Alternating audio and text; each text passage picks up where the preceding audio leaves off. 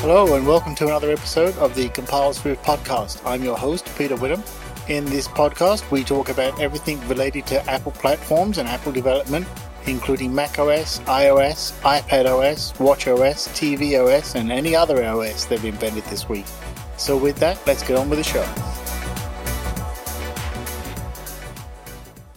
In this episode, we are going to be talking about the change that is now active in the App Store regarding the review process for updates.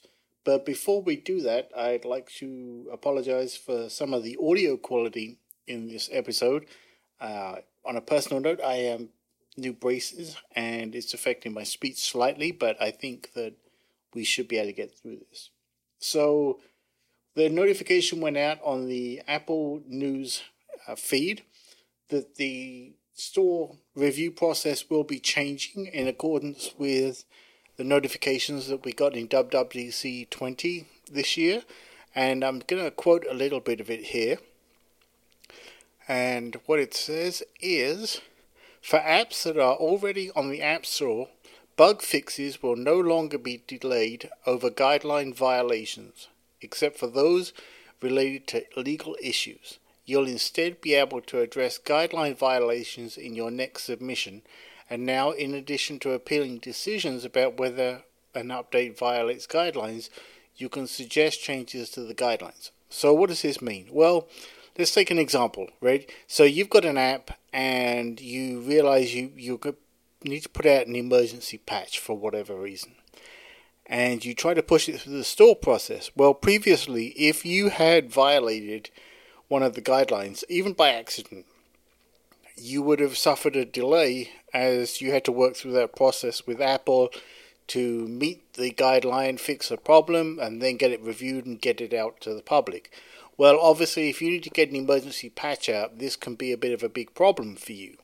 So, what this change enables you to do is basically get that patch out and then address that violation in the next release. Now, I am sure that what that probably means is, you know, you get kind of a a one pass on this and you can get that emergency patch out, but you better make sure that you fix that violation in the next release. Otherwise, I would imagine at that period of time, you would it would then revert to the old process because you had a chance to fix it and you didn't, and therefore you got to go through the review process and everything else.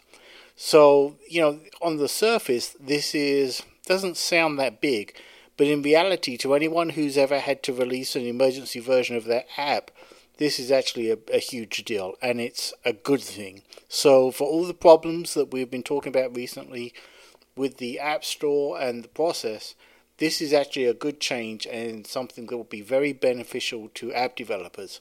So it's a bit of a short episode this week. I'll put a link in the show notes for the actual new release in the feed from Apple. But I wanted to get this out quickly to spread the good word about this change and to make everybody aware with it. So with that, I will catch you in the next episode.